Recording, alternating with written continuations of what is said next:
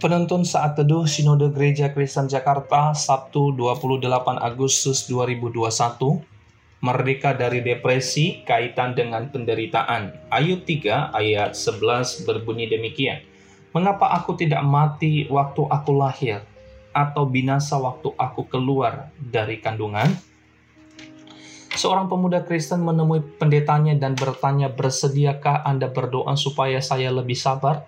Lalu mereka pun berlutut bersama dan pendeta itu mulai berdoa. Tuhan kirimkan kesulitan kepada anak muda ini di pagi hari. Kirimkan padanya kesulitan di siang hari. Kirimkan padanya. Sampai di sini pemuda itu memotong. Bukan, bukan kesulitan. Saya meminta kesabaran. Saya tahu jawab pendeta yang bijaksana itu. Dia melanjutkan penjelasannya, tetapi melalui kesulitanlah kita belajar untuk bersabar. John A. Whitmer menulis, hanya orang percaya yang telah menghadapi penderitaanlah yang mampu membangun ketegaran dan pada akhirnya juga membangun karakternya.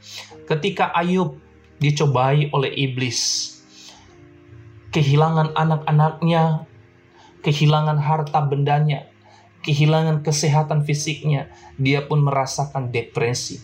Kemudian dia mengutuk hari kelahirannya. Dia berharap tidak pernah lahir ke dunia ini. Sungguh betapa beratnya penderitaan yang dialami oleh Ayub. Namun pada akhirnya dia berhasil keluar dari depresi itu.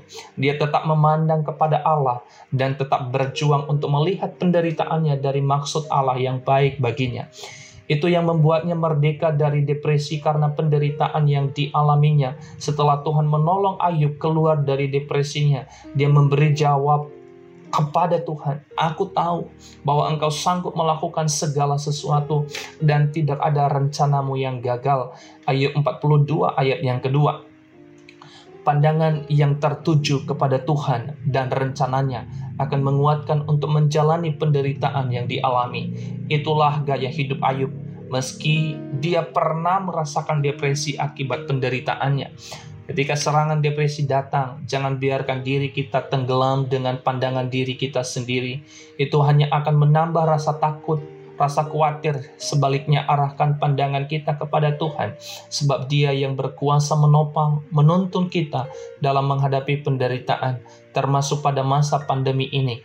Dia juga yang berkuasa memberikan kita firman-Nya yang akan memberi pengertian yang benar kepada kita dalam menyikapi dan memaknai penderitaan tersebut. Mari belajar dari Yesus Kristus yang mengalami berbagai macam bentuk penderitaan, namun hati hasratnya tetap kuat, teguh, tangguh menghadapi itu semua karena pandangannya selalu fokus kepada Bapa Surgawi. Demikian halnya kita yang tinggal di dalam Kristus tatkala menghadapi berbagai macam bentuk penderitaan. Kita memerlukan hati hasrat yang kuat, teguh, tangguh serupa Kristus. Itu hanya bisa kita dapatkan melalui ketekunan kita merenungkan dan mentaati kebenaran firman Tuhan itu akan memerdekakan kita semua.